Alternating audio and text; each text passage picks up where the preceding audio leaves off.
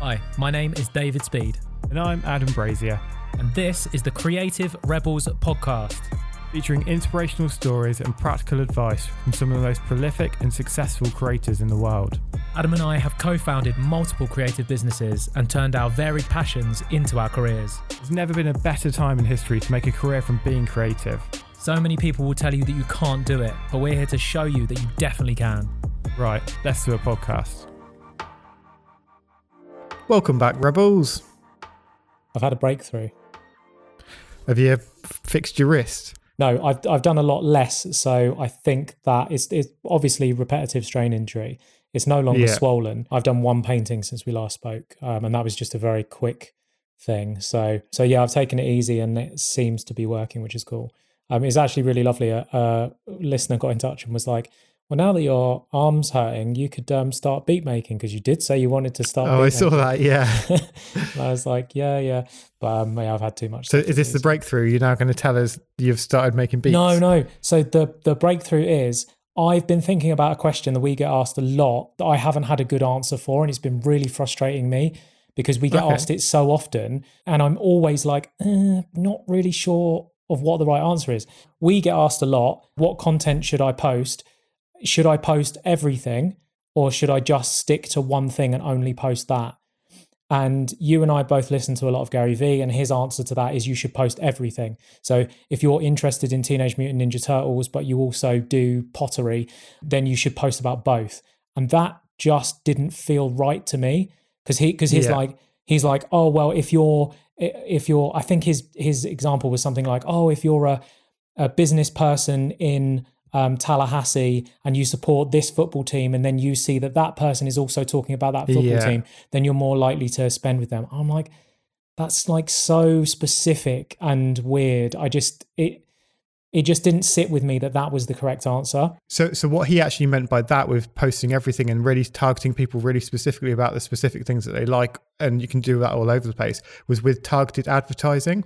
So Yes. that was saying like what, what you do instead of doing it with your actual personal page or whatever, you just find out, okay, well, I'm going to target people who live in this town who support this football team, who support who like these things, and just talk about those things, and then send the ads directly to those people. So it's like we've got a connection rather than just blanketing every single thing that you like out to the world. That's true. He does definitely say that for for ads. He does also advocate that on your personal page you should you should just be posting everything.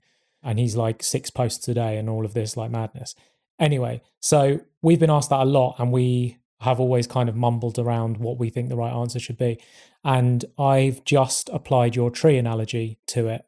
So for anyone who might be a new listener, do you want to explain the an- analogy of the tree in regards to starting your career? So the tree analogy basically, if you think of it like you're looking at a tree kind of side on, so you can see the roots are underground, really spread out, and then they come together to meet the root of the tree.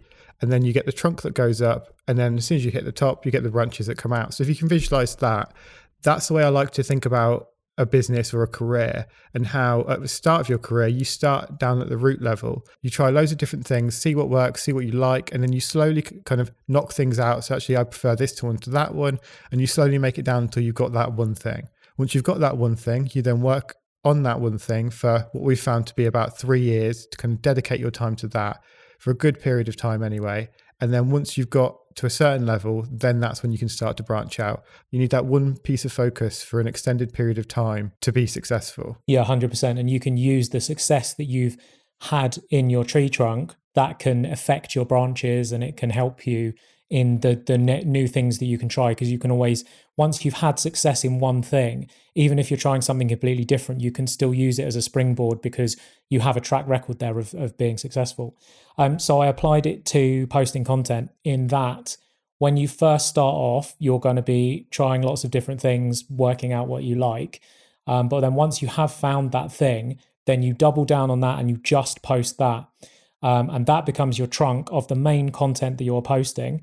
And then as you get further along, and I, I think it's about building up loyalty with your audience. So Yeah. because they've come to know, understand, and like you for one thing, I think that's when you can gradually then take you them on a journey to show them the other things that you're interested in.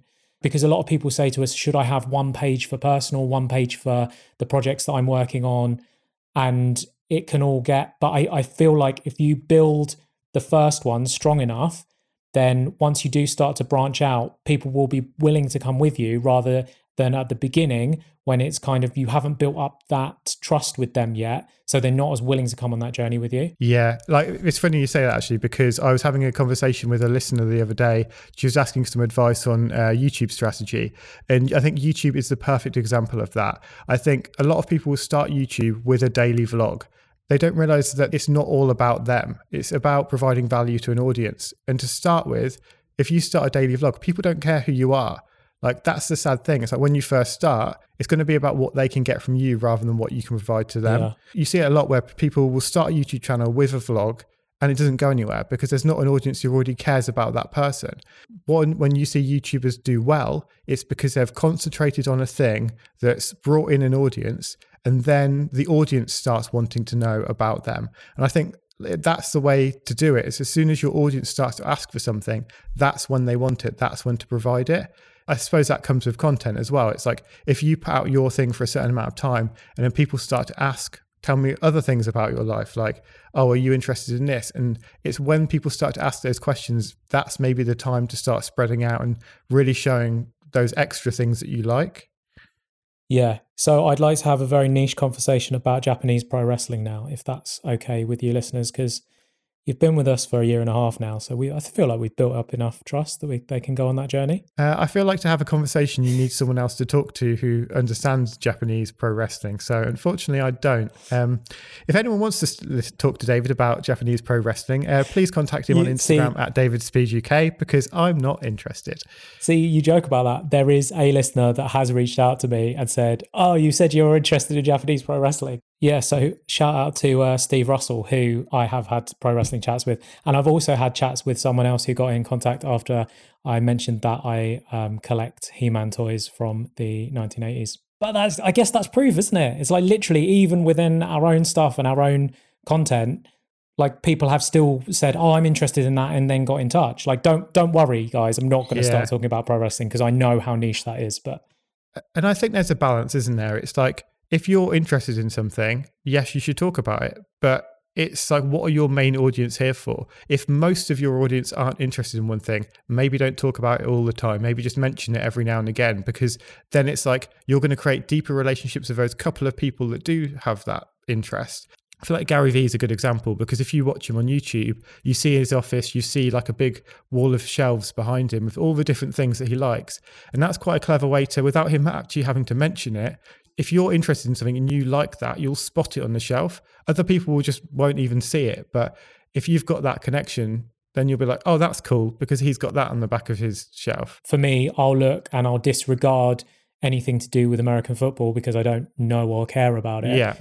I, so I don't. It doesn't even register with me. But I do see that he has um, half of a pro wrestling championship belt behind his yeah. desk and lots of Macho Man Randy Savage figures. So yeah, yeah. Have you, have you seen right. where that belt came from? Uh, you told me before. It's like a YouTube video where they cut things. They cut things up. Yeah, right? yeah, yeah. Who yeah. who makes con like? It just goes to show, man. Like if you're dedicated enough to whatever it is that you're interested in, you can make a YouTube channel about cutting stuff up. Who yeah. like? Do you watch that stuff? No, no, I, I, have no interest. Uh, the only things I, only times I've watched it is when they've done a collaboration with another YouTuber that I've watched. So they've done things with like Casey Neistat. They've did the thing right, with right, Gary right. Vee, uh, and a few other people that I've I've watched. They've cut stuff in half with, but yeah, not not really interested. We talk about it a lot, but but finding the people that are interested in the things that you are interested in and taking them along on that ride with you. And I think an excellent example of people that have found their people who are interested in their same beliefs and their same ethics and everything like that is this week's guest, Adam. I absolutely loved this episode. I think one of the things I've missed most about lockdown is not being able to go down to the pub and socialize with people. This felt like one of those chats, the way you're down the pub and you're just like with friends.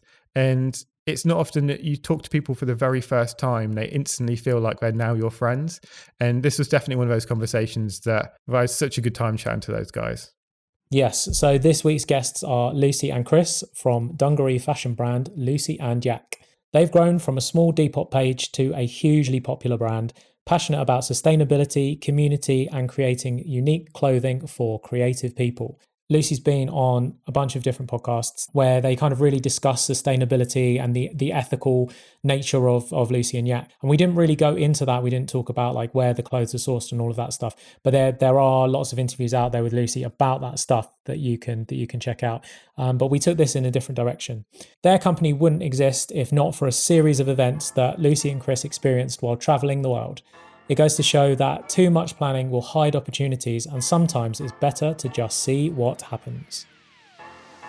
On this episode, we talk about not listening, traveling the world, and getting comfortable. You know what, right? There's there's contradictions with the human character, isn't there? Where we're always striving for comfort, right? We're always going, we're always trying to be as comfortable as possible. But comfort's shit. There's nothing happens in comfort.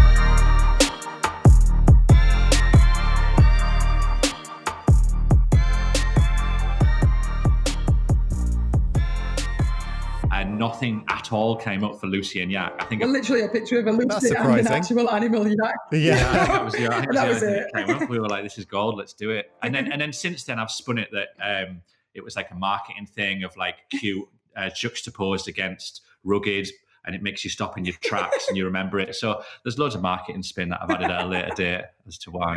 Yeah, that's got really deep now. I mean, you definitely do remember it. Yeah. Yeah, for sure. Yeah, it stands out, doesn't it? Because because what you've done is like really specifically gone for the dungarees mm. and like by people then by calling it a Hoover or a Kleenex or whatever, it's like by calling them yaks, you kind of own all dungarees really yeah well that was you know that was actually a conscious um, thing that we did so he he was like well we didn't call them yaks but we started calling them lucy and yaks like so every time we did an instagram post we were and we shared a picture of a customer wearing them we would always say such and such in their Lucy and Yaks. So that it got people saying Lucy and Yaks, and it, it did. Everyone then started when they tagged us started either saying Lucy and Yaks, and then it's over time they've shortened it to just Yaks. So there was kind of a conscious. That was your idea as well, wasn't Cause, it? Because no one, because it dawned on us really early on that no one owns the dungaree space, like mm. it, which was it was really weird. Yeah. It was every everything else has got like a brand that you connect it with, you know, like Levi's, UGG boots, Hoover. There's always a uh, there's always a brand name that kind of jumps to mind first. Like, kind of Carhartt did, but Carhartt's always been so focused on being kind of workwear esque dungarees that it's not. Yeah, it's a very yeah, different. It's never really yeah. fully. Um, become mainstream as it in that sense no. so so we thought if we if we do if we play this right we could maybe have it have the name on dungarees you know what i mean mm. to, to replace the word dungarees with lucy and yaks but it's mm. t- sort of evolved into yaks now isn't it have you ever been somewhere and seen someone call them yaks when they're not your product? People tag us in their pictures mm. on, on Instagram and they're not wearing Lucy and Yaks. Yeah. And we're not sure what they think yeah. tagging Lucy and Yak means.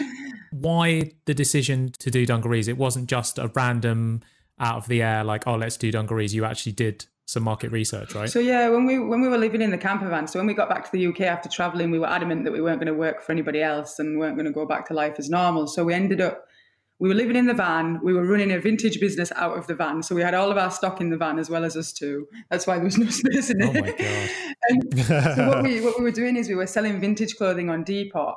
Um, so he was photographing it on me. We were putting it on Depop, and we were basically wherever we were in the country. It didn't really matter. There was always a post office. We could always so we could do that from a van. Um, and at the start of this, we didn't. Neither one of us would say that we really knew anything about fashion as such. So we, um, yeah, we ended up uh, like just over time, you know, you start realizing what people like, and we got we became a bit obsessed actually with Depop and like obsessed with not just it wasn't about like making money, it was just like obsessed with wanting to figure out how to what photos like sold the best, um, what what products sold the best. You know what I mean? Like what what was the magic mix that made something sell? dungarees we just we, we were finding the odd pair of dungarees in vintage shops but there's so few of them but we could see like the 90s was making like a huge comeback like oversized yeah. sweaters, um, fleeces. We sell them now as well because we, we knew that they were a thing, and and dungarees and mom jeans. So like this kind of idea of like the '90s making a comeback, we could see it happening really early on. So when we went to India, and what what year was this? This is in 2016, 17. Um, yeah, so we saw this happening, and you know, it was really interesting because I always thought, you know, fashion trends they come, they go really quick. That's what we're always told but actually they don't they stick around for ages like like a particular print might come and go really quick. Like animal print might be in for a season, then it's gone. But you tend to find like a, a particular shape or style, like a dungaree or mom jeans, the, like skinny jeans when they were in, they're, they're in for a really long time. And then it switches. So we Yeah. we saw it coming through on Depop but the high street and we're still doing nothing about it. You know, like they still weren't doing the same as what Depop were doing. And it's it, we're still starting to see some of it filter through now that we were seeing like three, four years ago. Yeah. Um, so it takes Yeah. that long actually to make its way from the street to the high street kind of thing. And I suppose it's the same with all kind of subcultures, like music especially. Mm-hmm. Like if you look at things will start getting popular within a subculture and then the mainstream will pick up on it. Yeah. That'll be the kind of hot thing for a while, then it will Yeah. go. But that cul- culture is still there. Yeah. It's never gone. It still stayed Yeah. the same. But that, I think that's the thing about Depop. I think I feel like people feel about Depop as they do about TikTok. Yeah. That they're like, oh, it's uh it's only kids on there, and then when you actually immerse yourself in it, you're like, wow, this is this is cool as fuck. And those those kids are the ones that are setting the trends. Yeah. definitely and it's an amazing platform as well because you can you can set up a business literally from your bedroom. Like that should be their well it is isn't it? That's what they talk about a lot like setting up a business from your bedroom. And, and what's amazing about depop is because they've got the explore page they're basically telling you what's on trend. You can look to depop because Yeah. they they they're picking the things that they know are selling well that like the photographs nice the you know the, they're picking the best sellers to go on explore so you can kind of use explore to go well what are they showing a lot of at the minute well that's what's that's what's going to be in in like four years time whatever they're showing now we're going to start seeing it in three or four years on the high street So do you guys still research in that sense of like going on the Depop homepage to see what is trendy? honest, we've not in terms of like different shapes and styles. We with prints and colours, we just do our own thing. We never follow a trend. And in terms of like shapes and styles, we've you know we keep testing new things, and we're starting to find some things like now. Like our dungarees have always been our core, but like fleeces uh, are now huge for us. Um, we've we've landed on this particular style of jean that we did really early on, which we we actually pulled the shape from a really nice vintage pair that we found, and they've become like a another Lucy and Yak piece that people recognise as ours. Yeah. And what we found is we've probably got about five or six pieces like that now, haven't we? And we found that trying to like branch out into too many products, it's not what our customer wants. They literally want these sort of like five or six styles that they know fit them well. They love the shape. Can I just have it in different colours and prints? And and so we, we've spent like the last few years actually focusing on trying to bring in new things, shapes, and we've we really realised this year that actually people just want the dungarees, the jeans, the fleece, the sweaters in different colours, different prints, and loud prints where they can't find anywhere else. Um, so we're really Yeah. focusing on that at the minute rather than looking for new shapes. So is that what you'd recommend to anyone starting a business now to almost like pick one product that, and build everything else around that rather than launching with like a line of different things? it's good to have a hero product. I know when we first started, like we, we started working with a consultant about six, seven months into the business, and she said, You've got a hero product. Like we had no idea what that meant at the time. And she was like, But this is what's one of the reasons why you've done really well, because you've got a hero product. A lot of brands don't have a hero Yeah. product. So you see a lot of brands that do start out that you don't really know entirely what they do, or it's very similar to other things that are out there. So there's nothing Yeah. that really sets them apart. So I think it's important. I mean, it's probably quite difficult to land on something. I, it doesn't feel like it because it feels like we obviously hit it first time, but it, yeah, it's probably quite difficult to find that hero product. But I, I don't know. I don't think it's necessary. There's definitely brands out there that are doing it without having that one particular piece that's their own. There's, I could probably name quite a lot of brands that I wouldn't say they've got one particular thing, but it does help. I suppose like a lazy oaf or something like that is, is Mm. they, they they do everything. Yeah. But I, I feel like you have.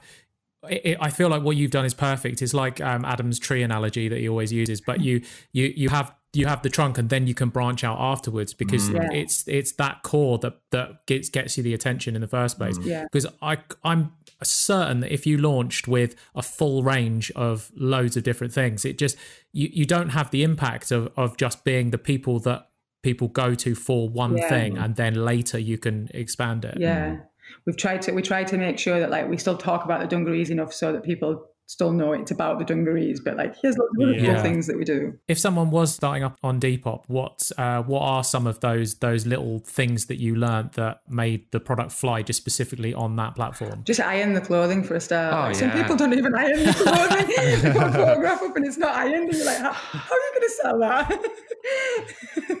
Um, Just yeah. spend the time to make the product look nice because presentation was, Presentation, was, yeah. was, um, I've got uh, yeah. I, that was that was. Uh, I, I enjoy ironing. I think that's where that's came from. Wow, Chris. I know. Um, Lock this one down, Lucy. uh, and attention to detail and trial and error. The Depop days really was our, that was our like uh, training ground. We went Mm. through so many different Mm. uh, iterations of of what we were selling, how we were selling it, how we were photographing it. Like we've, I wish we'd kept all the photos of how many different ways we've tried photographing clothes. Yeah, suppose as well, like be willing to work hard because a lot of people on Depop I see they they say, oh, you know, when you buy it, I'll post it in five days. I mean, that's fine if you're not trying to set up a business, but if you're trying to set up a business, people Yeah. uh, people will be more lenient with a smaller brand and they don't expect like you to be as fast at shipping things as bigger brands but if you are then you're going to be able to compete better and i think people are just so used to it now that we've always been like so on it with postage we've from as soon as Lucy and Yak started, we set up like a next day delivery option and things like that. Whereas I see some like even bigger brands now that still don't always have that option available. And it- Yeah. and I think even on Depop, people will say, "Oh yeah, I'll post it in three to five days," and you're like, "Well, why? Why can't you go around the post office Yeah. now with it?" Um, because now with things like Amazon Prime, where it's like you can order it and potentially have it the same day, Yeah. you just get this mindset of like, well, if I order it, I want it now. And I'll often kind of I'll find somewhere on the internet. I'm like, well, they're going to deliver in three days, or I could go here, pay a couple of pounds more, and they'll deliver it tomorrow. I'm just going to do that because like I want it now. yeah, that's what we're like. And I think. Is like even with like sustainable fashion people say like the mindset of like a slower pace and you know not and i'm like i know but with with something like shipping people just expect it and if they if they want to if they want something and they're going to wear it in two days time they're going to buy from somewhere else they're, they're not going to be bothered Yeah, we're so impulsive. My my sister has this great thing that she does that if she wants something, she doesn't impulse buy it buy it. She writes it down Uh-huh. and then she revisits it in a week or two weeks to see if she still because sometimes you just have that that kind of energy of Mm. like, oh, that's dope, and you and you just go for it. And I think, yeah, if you if you if you see it and you're like, oh, well, I'm not going to have it till next like week. that. Or I mean, some Depop sellers just like it's just like, oh, it's at my mum's Yeah. house. What? like, what? And I'm at uni. You can get it in December. It's like, okay, yeah Actually, that reminds me, I bought something on Depop about f- six months ago, and I still haven't got it. So I need to chase that up. It was only like six pounds, but I've literally just remembered. it's at their mum's house. You'll get it. Probably Okay, got it eventually. Let's go back to the very beginning. You guys were working jobs that, and you, you met at work, right? Yeah. And you're working jobs that were not fulfilling yeah, you. yeah, we were selling cars. We were selling cars, we um, we met. Yeah, I, I, it was in Newcastle. So Yeah. you've been doing it for a long time, hadn't you? And not, not even really a long time. I only did it for eight years in total. So, Um, so I didn't.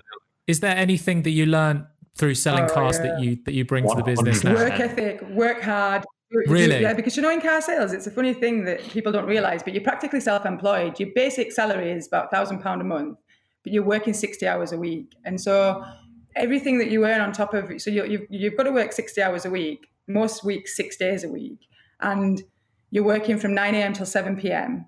and you you have to your commission eh, like to work 60 hours a week you have to be earning like 40 grand a year otherwise you, there's no point doing it and you, you kind of like Yeah. so you, you you have to work really hard and make sure that you're bringing in do you know what i mean because you you just think why am i working all these hours and i've got no social life i've got no like no family life you just end up like working so hard that you you, you want to earn that commission but the basic salary is so crap But, that you've uh, just got to work Um, harder as, as well. I think I think probably more than that in what in car sales. I, I know there's car salesmen get a rep that they're lazy and they sit around drinking Mm. coffee and, and and there are a lot like that. There's there's no doubt about that. But the um you you have to spin like you have to spin so many plates Yeah. as a car salesman. Like when you've got a, if you've got a new customer sat at your desk, you'll have like so many other things going on in the background. You'll have someone that's coming to pick up their new car this afternoon. You'll have someone that's uh, dropping off their part exchange tomorrow. So you, your your ability, our, our ability to spin plates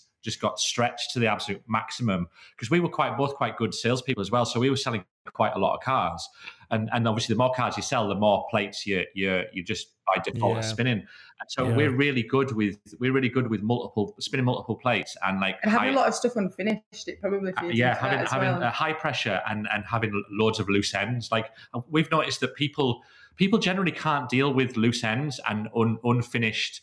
I, I think we, we've been really interested in like the, the sort of people uh, that, that want a nine to five job. You know, the people that say, "How can you work for yourself?" Someone said, "How can you like like the worry of setting up your own business and like what if it fails and da da da?" And we were saying like, well. But you know, when you work for someone else, you're putting that on them. Their business could Their also business fail. just- you just just have no the, exactly, idea. has the same, exact same likelihood. In, No, I was fact, in fact, you've got more control over it failing if it's your if it's your own business, but you're just putting that in someone else's hand and pretending that that it's uncertainty doesn't exist because you're like, oh well, I clock in at nine to five, and he's told me I've got a job forever, so that's it. And you're like, you- you've just deferred that uncertainty on someone else. And so we've noticed that people like to pretend that they've got certainty that they finish at nine to five and everything's in nice, neat little boxes. When you've got your own business, ain't nothing in boxes. like nothing. You don't know. You don't know. Uh, there's so many things floating. Even like right now, uh, if I start thinking about it, I'm going to start panicking. But we've got so Yeah. much stuff going on and floating around that, that it's, people. A lot of people can't deal with it, and but we're just quite good most of the time. We still freak out, uh, but most of the time, 98 percent of the time, I uh, think we're that right is that is what it is, isn't it? With like it, it's the like when you've got your own business, you you end up with like you've got like little things that need doing that week that are still unfinished. You've got things that maybe won't be finished for two three months. Like we're opening a new shop that's ongoing. That's not going to be opening for a couple of months, and then we've got bigger things that you know. Like might be ongoing for twelve months, and you can never just go. Oh, I've finished. I've finished my to-do list today. Like yeah, list yeah. never ends. And I think I think that's one thing that in car sales it was the same. Like you never because there was always every time you sold a car, some of the new cars they wouldn't pick up for three months. Some of the uh, used cars they would be picking up in a couple of days or in a week or in two weeks. So you'd always got loads of customers like ongoing, and it, it never ended. What would your advice be to someone who is juggling loads of plates? Like, how do you manage that? Meditation. Yeah. Meditation and and also writing stuff down. I go through phases with it, but I, we we were watching something or listening to something the other week that was saying that if you sometimes like the, the, we we don't like uncertainty and we don't we like everything to be finished by the end of the day so we can like kind of go right we're done with that finished.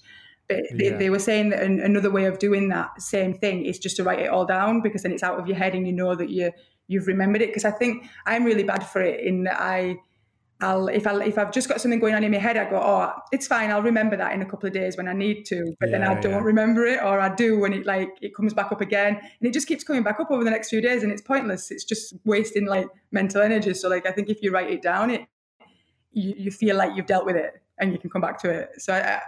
I even Yeah, though except- I wouldn't say I practice it all the time, but it, I think it's good advice. It's almost like if each task you have to do is someone stood in front of you talking at you, Mm. as soon as you've got a room full of people all talking at you and you can't hear anything they're saying because everything's just Yeah. so loud, that's when it kind of gets over the top. So yeah, I think like writing it down is definitely a good, Yeah. good thing to do. So, how do you guys deal with being a couple as well as business partners? Terribly, really bad, really badly. we don't. It's not that bad. We're, we're We going go through, we're going through an episode right now, but actually, we're just hiding, we're just hiding it really well. It it, it, dep- it depends really. I think most of the time we're all right, but then obviously when big things come up, it does it does.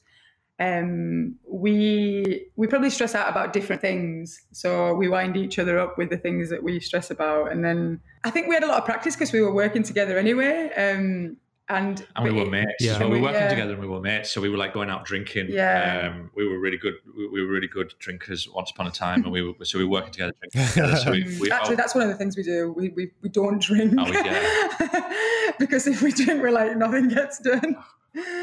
Um, and, but yeah, we we definitely. I think we've we've had to because we live together, work together, and it's difficult because you know when you're at home, you end up just talking about work all the time. So I think we have obviously with coronavirus, it's been different. But before coronavirus, we'd we'd started to try and kind of push ourselves to spend time apart because you kind of have to because Yeah. it feels crazy because you're like, oh, I'm having to force myself to do this, but it's actually really good. It feels really good for you, doesn't it? When you when we do it, we just haven't done it for ages because of coronavirus. yeah. So, apparently, during um, lockdown, the inquiries for divorce have gone up 40%. Wow. Um, That's surprising. yeah which is which is crazy and so so me and Yona were talking about that and and we were saying well we're we've been in training Yeah. for lockdown for the for the past like nearly 10 years because we've we've spent so much time living and working together what we do is we always try and make sure that work fights never spill over into personal fights and personal fights never spill over into work Do fights that? It, training. I suppose, of just years and years of practice because it's like I've not unpacked the dishwasher, Mm. that's a personal problem that has nothing to do with if if Yona's asking me, "Oh, can you come to this meeting with Yeah. with me?" And then and we leave that we leave that in the Ah, box yeah. that that it is, and we'll address that when we get home and we're in front of the dishwasher. Then we can talk about that. Yeah. And if we both feel that a, a business, well, I suppose we're lucky in that there's three of us. So if Yona and I are uh, loggerheads on a business decision, then Adam can come in and go, "We're going with this this version," and then the third person is always like, "Okay, well, majority Yeah. rule," and so that's that's quite lucky in the business um, sense. But I think it's just it's just practice, isn't it, of of working with your partner over and over Yeah. again and finding the grooves of what work and what Yeah. don't. I think we missed that third person because um, we were watching a talk by um, Innocent Smoothies, one of the guy from Innocent Smoothies, and he was saying what you just said that there was three of them, Yeah. and it was really good because there was always there was always a majority vote, and Well, just give Adam a call, yeah, and he'll Yeah, yeah. he'll mediate your relationship. Yeah. I've got a lot of experience. So you guys packed in car sales, packed your bags. So where did you go? So we went to um, Australia first.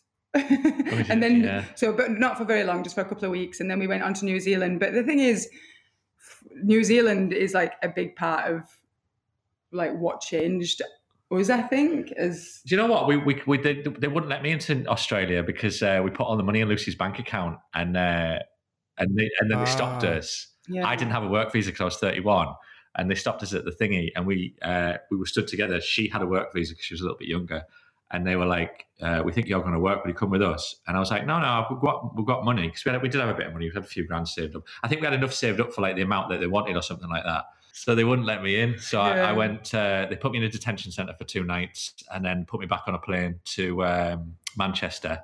Um, and then uh, we. But like the detention centre was a proper detention centre for people that had actually committed crimes and were getting deported. So it was kind of Oh like my a little, God. like a semi-prison. it was very. like, it was there a was- soft. It was a very soft prison. Yeah. But like there was people in there that had done. There was like- some, yeah, some scary people. One of the scariest people befriended me like really quickly, bizarrely. bizarrely. Um, um, it- it- but that was yeah, it was quite an experience. That um, Mm. there was like an Israeli-Palestine battle going on inside the prison as well, and there was like two Israelis staying in my room that were too scared to leave the room, and I was like. Spoke to the guard like what's going on. He's like, you just don't get involved. I'm like, all right, cheers. Thanks Isn't for that, that. mad though to be put in that situation all because she didn't have your money? Like the money was in my bank account. Yeah. Um, so, uh, so yeah, I, I came back to um, the UK and then we kind of regrouped. Lucy stayed in Melbourne for like four weeks till we till we sort of figured out what to do, and then we met back up in Auckland in New Zealand. And uh, the significance, the big significance, of, if we'd have got into Australia, we would have just carried on partying really hard. Mm. And New Zealand's a totally different vibe. I don't know if you've if you've been to New Zealand. Yeah, I was there in uh, February, March. Nice. Just before lockdown. Yeah. Yeah. just before lockdown. Like the day we flew out was the day that New Zealand put their ban oh on. wow. When we got to New Zealand, because we'd planned to go to Australia and party, we were like, got to New Zealand, we were like, where are the parties? We just couldn't find any parties, and not in the sense yeah. that we were looking for. And then by the time we actually did get to Queenstown, where there is a lot of drinking, like the drinking culture is big, we we got there, and by then we were just we weren't bothered because we'd kind of travelled all the way down in the camper van and stayed at different places. And then mm. by the time we got to where the parties were, we just weren't bothered. Yeah, New Zealand just kind of like beat that party lifestyle out of us in a lot of ways, and it just really made us chill out and like slow down in life. And then yeah, and then I, I think that's what changed a lot. I And we did our first meditation, like ten day silent retreat there as well. What was your main takeaway from that 10 day retreat? Just that, just that, that voice inside your head is the thing that's like actually your worst enemy. Like it's constantly telling you you can't do this, and you're not good at that, and you're not good enough to do this. And once you realize that you don't have to listen to that voice every time it speaks, you, it's Yeah. a lot more doors open up. I think. I think it's that idea of like if you believe you can do it, you can probably do it. it but most of the time, we don't really believe we can do it. I think and, and not reacting to yeah, not reacting, mm. not reacting to like physical sensations and not reacting to mental thoughts that you can you can just observe them. Um, We've actually never seen anything so amazing as that, have we? Like within the business, like like because the technique of meditation it's teaching you like non-reaction. So when when anyone says or does anything that you don't particularly like or the situation's not going your way, the best thing to do is just not react because often we react, we shout at the other person, get angry at them, and it it just it just causes like you to just butt heads. But we've actually Yeah. like if you don't react like don't get me wrong i'm saying this like I, I manage this all the time i don't but like it's when you when you don't react we've noticed so many times that things just tend to fizzle out or they go away completely like anything big that's not felt like it was going right or mm. it was going wrong or whatever. You, it just it's happened so many times where we've observed it and afterwards gone, wow, that situation just completely did, like either went our way or just just um yeah. disappeared. Do you know what I mean? Yeah, because I suppose you've got different parts of your brain that react to different things mm-hmm. in different ways. You've got your more kind of primal part that will just be pure emotion, rage, like just will just show it straight away. Yeah. But then you've got the more rational side of it that will actually, if you do step back and yeah. just look at that rather than just reacting straight away, mm. yeah, you'll get a better yeah result from that. Absolutely, yeah. One of the questions we get asked quite a lot is like, how do you find how do you find your thing? How do you find your passion? How like I want to start a business, but I don't know what I want to do. And our kind of answer is always like you just got to explore. You've just got to try so many different things, and it's it's so interesting when you look back on your journey, like how foundational all of these different stops are that mm. it are seemingly completely mm. random. Mm. Like had you not been stopped at the border, then you wouldn't have. But but everything that did happen to you has become part of your journey yeah. that has now funneled yeah. into what you're doing today, which is crazy. Yeah. Yeah, definitely. Because we, we, we have been doing talks to um, some business stuff and, and universities and things, and I think you said it earlier. When you have to sit down and like write a talk, you kind of it, it takes shape, doesn't it? That that path yeah. um, sort of takes shape, and, and you're like, oh, this is how this is kind of how we've ended up here. And it is, and this is the problem. Is it? I think a lot of it's by a lot of it's most of it's just by accident. You you you can't because people are like, oh well, yeah. how do I do a business? How do I set a business up? What would you? What advice would you give? And and we're like. I don't know. Just go, just go and travel and see what happens. I, I don't, I don't really. There's everyone's different, and there's different paths that'll just sort of um, show themselves. It's, it's hard, isn't it? People put a lot of pressure on themselves now, especially because entrepreneurship seems like it's really trendy and everyone has to go and mm. start their own business. Mm. Yeah. That, well, okay, well, what is the thing that I need to go and start a business doing? But yeah, you might not have come up with the idea yet. And I feel like it's always bad to just start a business for the sake of starting a business yeah. just to go, go and try yes, and make money. Yeah. Especially because it's like, it's not going to last no. because you're going to, like one it's going to get like running a business is really hard and stressful so as soon as that stress kind of takes over and it's not actually something you're really passionate or care about you're just doing it for the money like you're just going to go well what's the point of this i might as well go like for someone else who can take all that stress off me and i'll just go and do my thing yeah, yeah. something that we say which i think some people find a little bit controversial is we we don't have any goals like we we barely even have like a business plan and we don't have we don't have any goals we don't have like um, and we, we have we've had meetings meetings with people and they've gone like, right, so where, you know, where do you want to be in five years trying to help us sort of write this thing? And we're like, we don't want to be anywhere in five years. and and I think I think what happens is is um you the, the if you if you set a goal, if you say, right, I want to be such and such in five years' time or ten years' time, I think what it does is it, you're, you're putting blinkers on yourself, and then and then you're missing yeah. uh, these opportunities. Like there's, there's, opportunities blowing off, like to the left, to the right, to the left, to the right, constantly. And because you've got these blinkers on of, oh, I'm I want to be an accountant by the time I'm 30, whatever whatever thing it is you want to do, you miss all these um, other other paths and other opportunities yeah. that are opening up. Because we wouldn't have said that we had like a um, we were like passionate about fashion. No way. Like mm. pa- like fashion kind of comes second to the business. It's like that's how the business is um, functioning. I suppose it's selling clothing, but that's not what the business is about to us. It's like it's way more than that, and the clothing's kind of like secondary. Would you say you almost have goals like personally in terms of how you want to feel emotionally? Like, do you want to feel safe, happy, those kind of things? Maybe that's more what you're working towards yeah. than just an actual like putting an object on it? Yeah like we've always like when we said it's really funny because when we were traveling we were like we just want to keep traveling forever. Mm. like we just need enough money so we can keep traveling. We'd we'd learned that actually you can live on quite a small amount of money when while you're traveling. If you do a lot of like um, volunteering um, working in, in, exchange for accommodation and food i love that like just meeting different people at all mm. these places. That was the goal for us and then we kind of go did, did this pull us away from that goal? Because now i'm now i'm in a business and i don't get to travel that much anymore but actually the business is just starting to like you know we're just coming up to like nearly um, the end of year three and it's we were about to go off traveling again this year we were going to just be like see you later, guys. I think you and can manage this. We can work remotely. Um, and then coronavirus happened. So, yeah, we it took us a couple of years, but it's meant that actually we can now do that traveling and but, but have a lot more freedom, um, a lot less worry of money, um, and also be working while we're doing it. So we're still earning money. So it's it's like amazing. We can do a lot of what we do remotely mm. now. So, at what point during the traveling did the vintage clothes pop up? It wasn't until we got back to the UK because we came back to right. the UK because Chris's uh, stepdad was ill, wasn't he? Mm. So we had to come back. And when we flew back from Thailand, we'd got about four or five hundred pounds left in our bank, and we are like, "This is not going to get us anywhere. So why don't we go to this market in Thailand, um, in Bangkok? That's like a massive like vintage ah, market. Uh, I know the one. Market. Yeah, yeah. It's it's amazing. Yeah. It's the one just north of the city. Yeah. yeah. We went there. We went there in our first week of traveling, and my girlfriend was like, Oh my god! like, I can't. I wish I could buy all this stuff because there's so many amazing things yeah. that are really cheap. It's amazing, and we bought a bit so, of that back to me. So we were like, we've got 500 quid left. What do we do with it? Should we've we been, just go and buy We've, we've been teaching, by the way. We've been yeah. in this in between New Zealand and this point. We've been teaching in Thailand and Beijing, China, and and so we had we'd managed to save a little bit of money from that, haven't we? Well, we had a problem though. If you remember, we didn't we didn't save, so we, would got more money than five hundred pound, but it was in a Chinese bank account. And once you left China, you can't get the money out. There was like nowhere would let you take oh. the money oh. out. So oh no way! We were like, what do we do? Actually, the only place that we could use the the bank card was in airports. So we ended up living in Bangkok Airport for seven days because that we, that five hundred pound cash that we had, we wanted to spend on stock we ended up living in Bangkok Airport for seven days. And it was brilliant. And going, traveling into the market. Living in Bangkok Airport was absolutely brilliant. And we started to notice that other people were living in Bangkok Airport, right?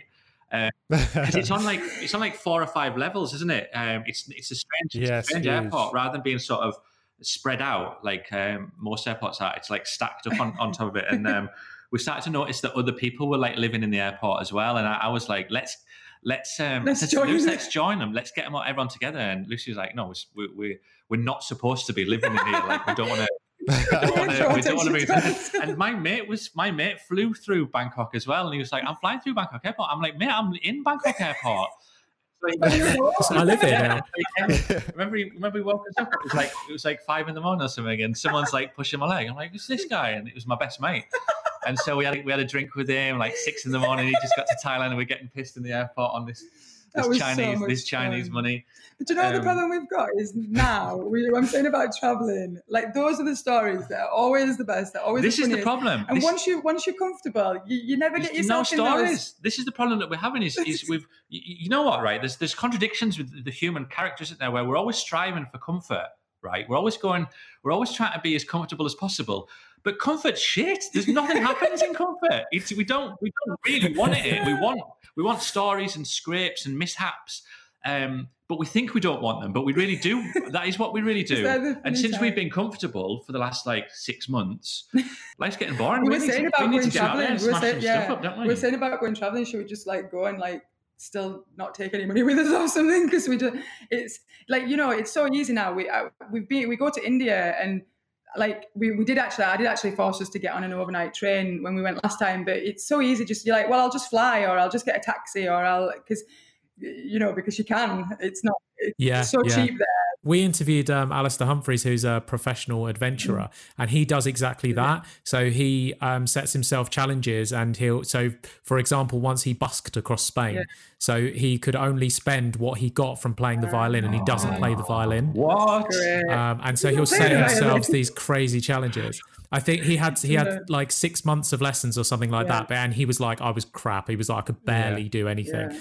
Yeah and he'd get like three euros and that would be it for the day and he'd steal a carrot from a farmer's oh, field and then he'd buy some rice and that oh, like that and that's that's what he does because he he needs to put himself like he has a comfortable life and he wants to put himself in those situations yeah. that that push him that yeah. and because then it gives him stories and then he can write books from the stories yeah. it's it, and then that funds everything he also had a rule where every day no matter how much he made he would have to spend that in the same day so every single day started from wow. zero again Wow. Just to kind of like keep that keep that yeah, going. because that's what we loved about when we were in New Zealand. Because we started actually out, we feel like the brand kind of started in New Zealand, or the idea of working for yourself and making, creating something. And because we started making these um, like little tobacco pouches, so they were made. Out, we were making them out of like old clothing that travellers left behind in the hostels.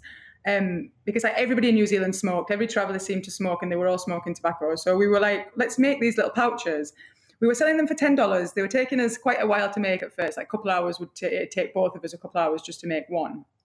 So the money wasn't great. But then as time went on, we started getting better at making them, and we were sitting on the beach sewing, so uh, like drinking beers. Yeah. So it wasn't like we're like this is amazing. And but every day we we were having to sell like like X amount because we started running out of money towards the end, and it was like we need to like make sure we've got enough money to go on to Thailand, and it it was like, but we never actually physically tried to sell them. We just used to sit sewing them um, with a couple of people, and then more people would come and join, and then like everybody who you met would just be like, oh, what are they? And you're like, oh, these pouches that we make, and they're like, oh, I want one, and like everybody seemed to want one, and you never actually really had to try and sell it. And the other thing was that like it kind of built this community with it because when we left New Zealand, we would get messages of people saying, "Oh, I met such and such, and they had one of your pouches, and I knew instantly that they knew you guys."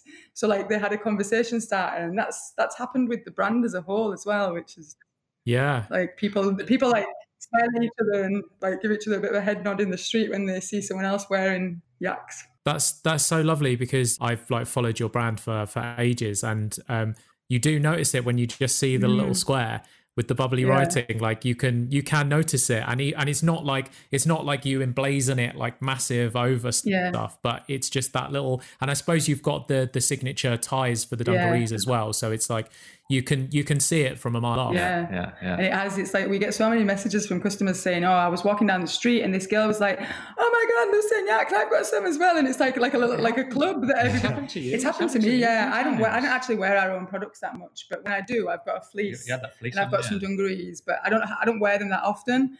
Um, um, but then I, I, got a bit of a glimpse of what it's like to be a Lucy and Yak customer. It's amazing.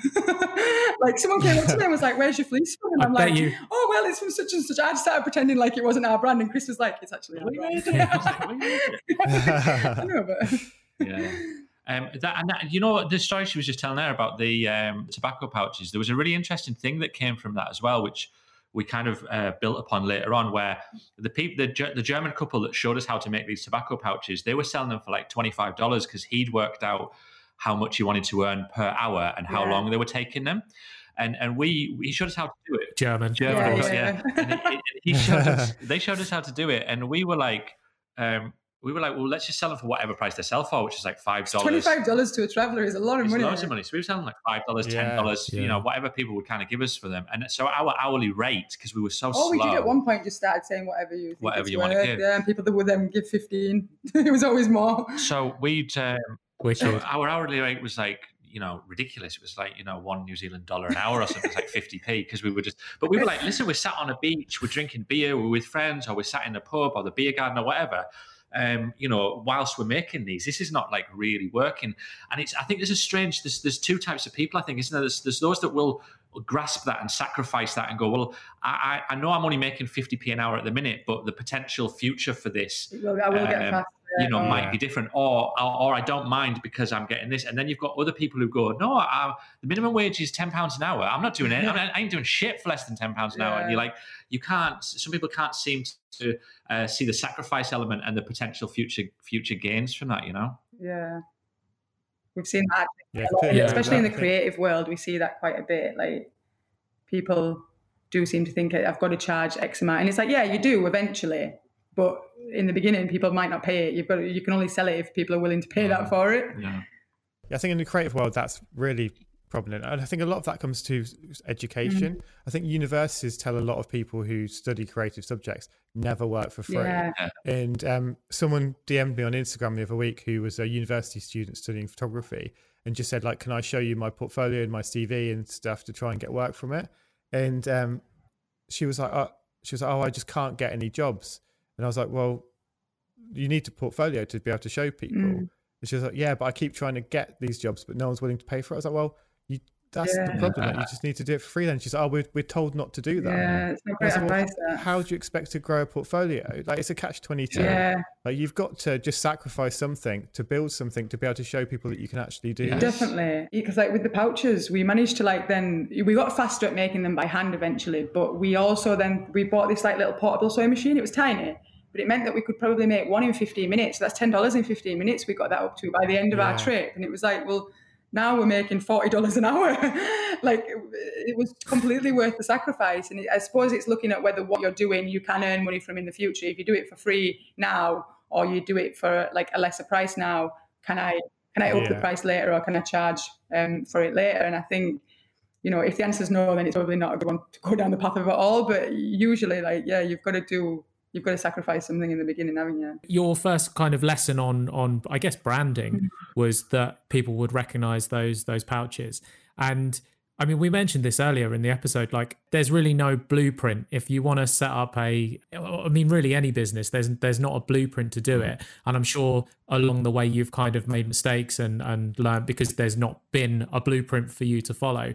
When it comes to like working on your business, I suppose, is, is like a huge part of working on your business, just working on your community. Do you know what? I think we, we've the business has grown so fast in the last uh, two and a half years that we've been kind of just we've been focused on on we, we were going for like mega growth. We, we were going for like doubling year on year, and uh, and then at some point earlier this year, we we decided to stop doing that because it was probably going to kill us. Uh, and we weren't really focusing on the. the, the we didn't really know why we were doing it either. We were like, why are we doing this? Because it's not about money. So we were like, why are we, why are we rushing for this growth? And like, actually, we just want to travel. So it's better that we just chill the company. We've got a great team now that could keep it at this size for a while or just grow it really gradually.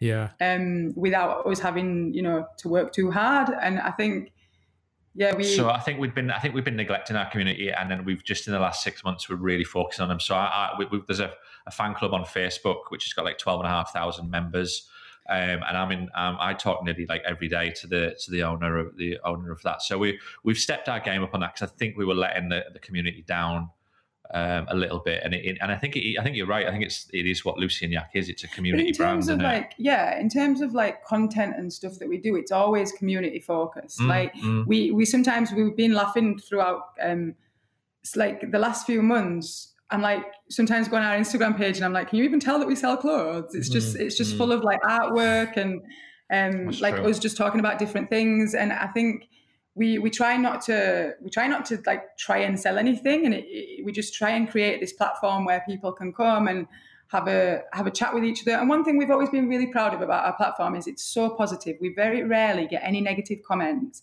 And where we do people then like other people from the community will will like say um, i think that was a bit out of order or i think you know or they'll try and like answer for us, which I'm like, wow, that's amazing. And we've even had debates. We used to do this thing called Sunday debate, which I think we're going to pick up again, where we would debate a particular topic. So we'd, we'd start the conversation off, and it would always be like something that would always usually start a fight. Where, where else ever like like, like veganism, for example, always starts a fight. And then, but you know, it was just such an amazing feed, and there was like 300, 400 comments on it, and not a single person was um having a go at anybody else. Everyone was just being like super helpful with each other. There was people going, "No, I'm just going to eat meat forever," and people were like, "Well, that's your own choice. That's fine." And then there was people being like, you know, like, it, and no one was like fighting. And it, it, was that post actually that I realized, wow, we have got such a mm. positive um, community mm. that. They, they really respect the split like the space and they know that it's somewhere they can come for like positivity and and to feel good about themselves and so whenever anybody else tries to ruin that a lot of people tend to go, hang on a minute, that this is not the place for it, you know. I mean, when was the last time that you met uh, an aggressive or, or basically a dickhead that was wearing a dungarees? yeah, exactly. it just doesn't happen. It doesn't happen. Yeah, yeah it's so true. yeah. And a lot of our customers, mad, they're, they're, a lot of our customers, because um, someone said it a while ago that the our dungarees have become the uniform for creatives. So pe- basically, the uniform for people that don't have to wear a uniform and it's gave everybody this sense of um, it's gave it feels like it's gave creatives and independent businesses business owners this sort of sense of belonging. Because like often when you work from home especially if you're just a one man band it's really isolating isn't it? You don't have like employ like um, colleagues that you can chat to and you, you your workplace is often like a place that you feel like you belong to this place and it's kind of almost like a community in itself. But when you work freelance you tend to not get you don't have that and I think people are loving yeah. that it's like, oh, we, we know that all of us here are like uh, like freelancers, all like yeah, we're all like minded, and we we all wear the same thing to do our work in, and it's like it's quite uh, it's it's nice, isn't it? Mm-hmm.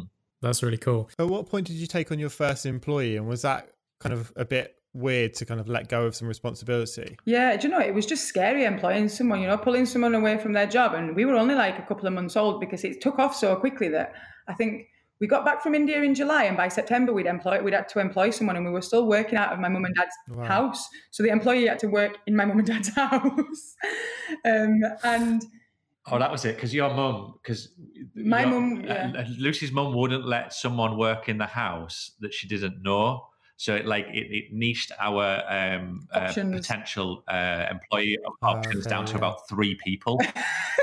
I lived in Barnsley where my mum lived. I'd not lived there for about ten years, so I didn't really have any friends so, kicking about. So we had to go to the we had to go to the so we no, had this. Jenna asked me. oh, did she? Oh, all right, that was um, all right. So like a friend from school asked me for a job, and I was like, look she was she was already saying that she was wanting to quit her job. She hated it and she wasn't bothered. She was willing to take that chance. So it was a little bit it was less daunting in that sense, though, but it was still scary knowing that you're pulling someone away from like a, a, you know a stable job to come like we're only a couple of months old. Uh, we have no idea where this is going to go.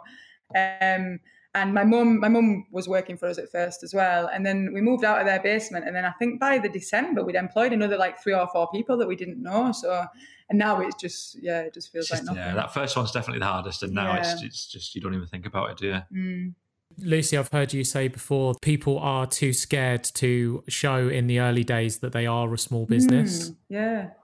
I've seen that a lot so many times. Like I see people who I know, I know them and I know their business, and there's just them doing everything. And they'll go, yeah, just message customer service and um, just send it, pop an email to customer service. They'll help you. And I'm like, why are you doing that? Because they're going to be harder on you now. Because if you were like, hey, it's just me, I'm just a one man band, yeah. People are so like I, I, want I'd keep that up forever if I could. You know what I mean? Even if the business is growing, I'm going to be like.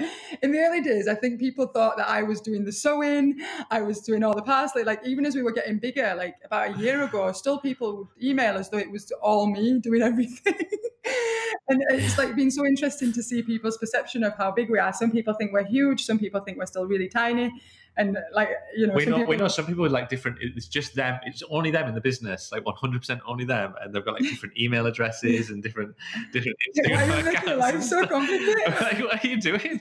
Just tell them it's just you on your own. People are brilliant yeah, aren't they? To to end off um what would be your kind of main piece of advice to um, anyone that wants to start something new? Like it can be a lesson that you've that you've learned um, or just something that you think people don't know about that they should? Oh, do you know what? I thought about this a minute ago. Having a, having like a support network of like friends and family is is like vital in life.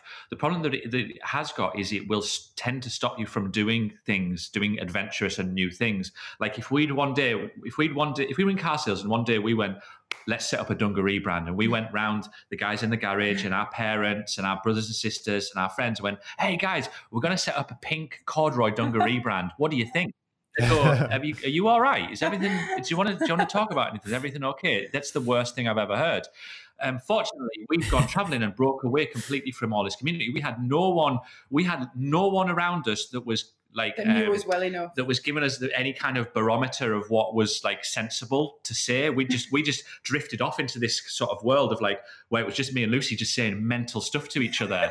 Um, and, going, that sounds it. Let's let's fucking do it. Um, and and um, and having that time of traveling where we could just kind of do that and just come up with just mental stuff and try things and, and do that.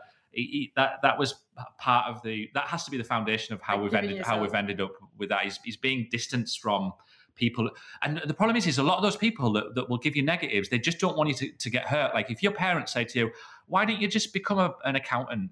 They're saying it because they, they, you know, you, you, did your parents tell you to become an accountant? Because you said that twice. twice.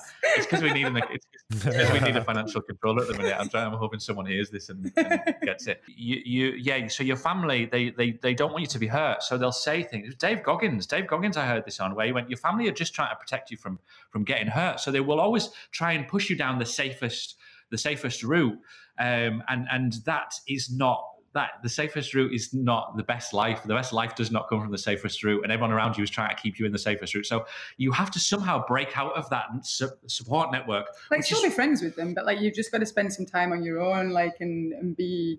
Yeah, I don't know how to, I don't know how to suggest doing it without traveling, to be honest. But anyway, yeah. that's my that's my tip. Uh, I suppose another one is um, like be careful with people giving you advice because we mm. noticed in the early days. We would listen to people who we thought were more knowledgeable on a particular thing than us. So like finance is a big one.